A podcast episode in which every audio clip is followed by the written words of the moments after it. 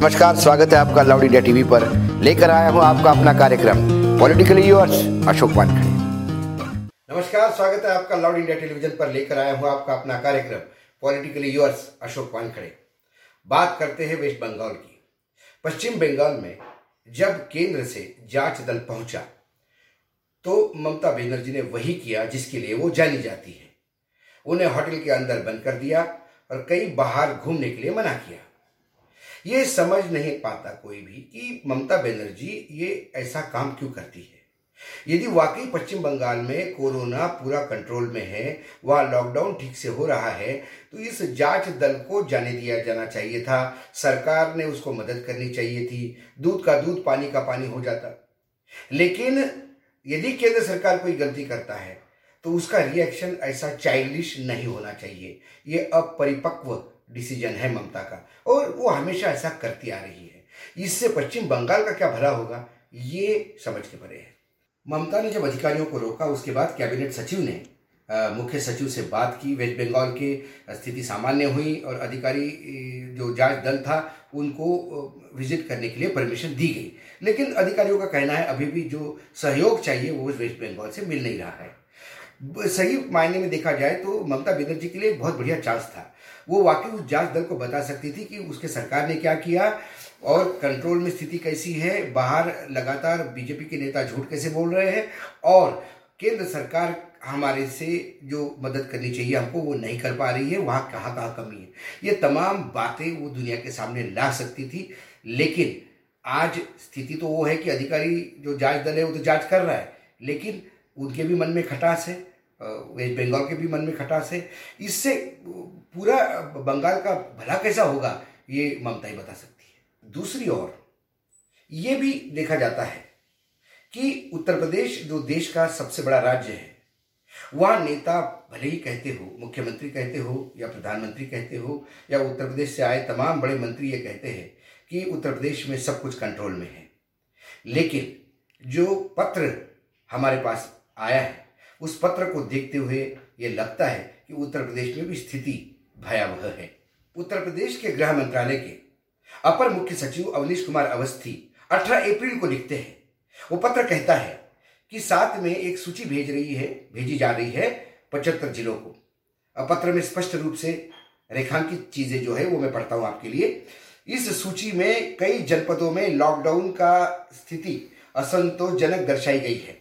इससे स्पष्ट है कि लॉकडाउन का अनुपालन कठोरता से नहीं किया जा रहा है।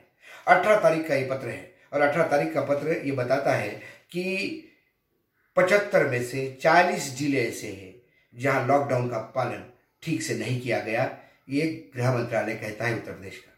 यह चालीस ज़िले कौन से हैं? मेरठ, बागपत, हापुड़, बुलंदशहर, सहारनपुर, मुजफ्फरनगर, शामली, आगरा, मथुरा फैजाब फैजाबाद फिरोजाबाद, मैनपुरी, बरेली, बदायूं, मुरादाबाद, बिजनौर, रामपुर, अमरोहा, संभल, खीरी, रायबरेली, सीतापुर, बाराबंकी, सुल्तानपुर, कानपुर नगर, कानपुर देहात, कन्नौज, जालौन, प्रयागराज, प्रतापगढ़, गाजीपुर, आजमगढ़, कुशीनगर, बस्ती, गोंडा, बहराइच, बलरामपुर और आश्चर्य की बात, दिल्ली से सटे हुए दो ज़िले गौतम बुद्ध नगर यानी नोएडा और गाजियाबाद। यहाँ पे भी लॉकडाउन ठीक से नहीं हुआ, ये पत्र कहता है। और उससे भी बड़ी बात, उत्तर प्रदेश की राजधानी लखनऊ, जहाँ मुख्यमंत्री और तमाम कैबिनेट बैठती है, वहाँ पे भी लॉकडाउन संतोषजनक स्थिति नहीं है, ये पत्र कहता है। और उससे भी बड़ी बात, प्रधानमंत्री का अपना लोकसभा क्षेत्र, बनारस, यहाँ पे भी, वाराणसी में भी लॉकडाउन की स्थिति संतोषजनक नहीं थी। ये पत्र ये दर्शाता है कि हमारे नेता कितने झूठ बोलते हैं। ये पत्र दर्शाता है कि लगातार कोरोना की लड़ाई अच्छी लड़ने के बाद भी हम लगातार वो केसेस बढ़ क्यों रहे हैं। ये जो पत्र हमारे हाथ आया, इससे वस्तुस्थिति पता पड़ती है। और ये उत्तर प्रदेश ही नहीं करीब करीब हर राज्य की स्थिति है। अब हमारे नेताओं को सोच लेना चाहिए कि उन्हें झूठ बोलना छोड़ देना चाहिए।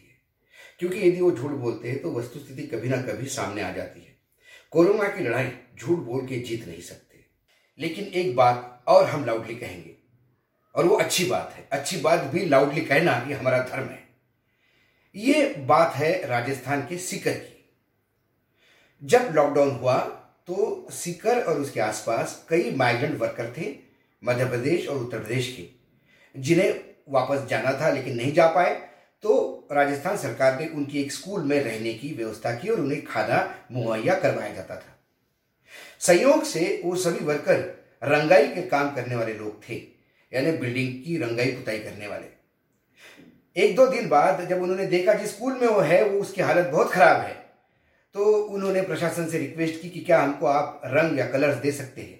प्रशासन ने उनको रंग, जो कलर चाहिए थे वो मुहैया करवाए और उन्होंने अपने पास जो ब्रश थे, उसके सहाय और जो अपना, उनकी जो कला है उसके सहायता से उस बिल्डिंग का काया पलट उसे नए रंग और रोगन के साथ एक नया रूप दिया। उनका ये कहना था कि जब सरकार हमें फ्री में खाना दे रही है, रहने की व्यवस्था की है तो कहीं ना कहीं हमें भी समाज को कुछ देना होगा। एक बेहतरीन उदाहरण है, लॉकडाउन में यदि आपके पास कोई स्किल है और आप यदि कहीं रखे गए हैं तो आप उस स्किल का उपयोग समाज के लिए कर सकते हैं। ऐसे उदाहरण भी देश के सामने आने चाहिए। ये भी हम लाउडली कहेंगे। आज इतना ही। फिर नए सब्जेक्ट के साथ कल आऊँगा। तब तक आप देखते रहिए लाउड इंडिया टीवी।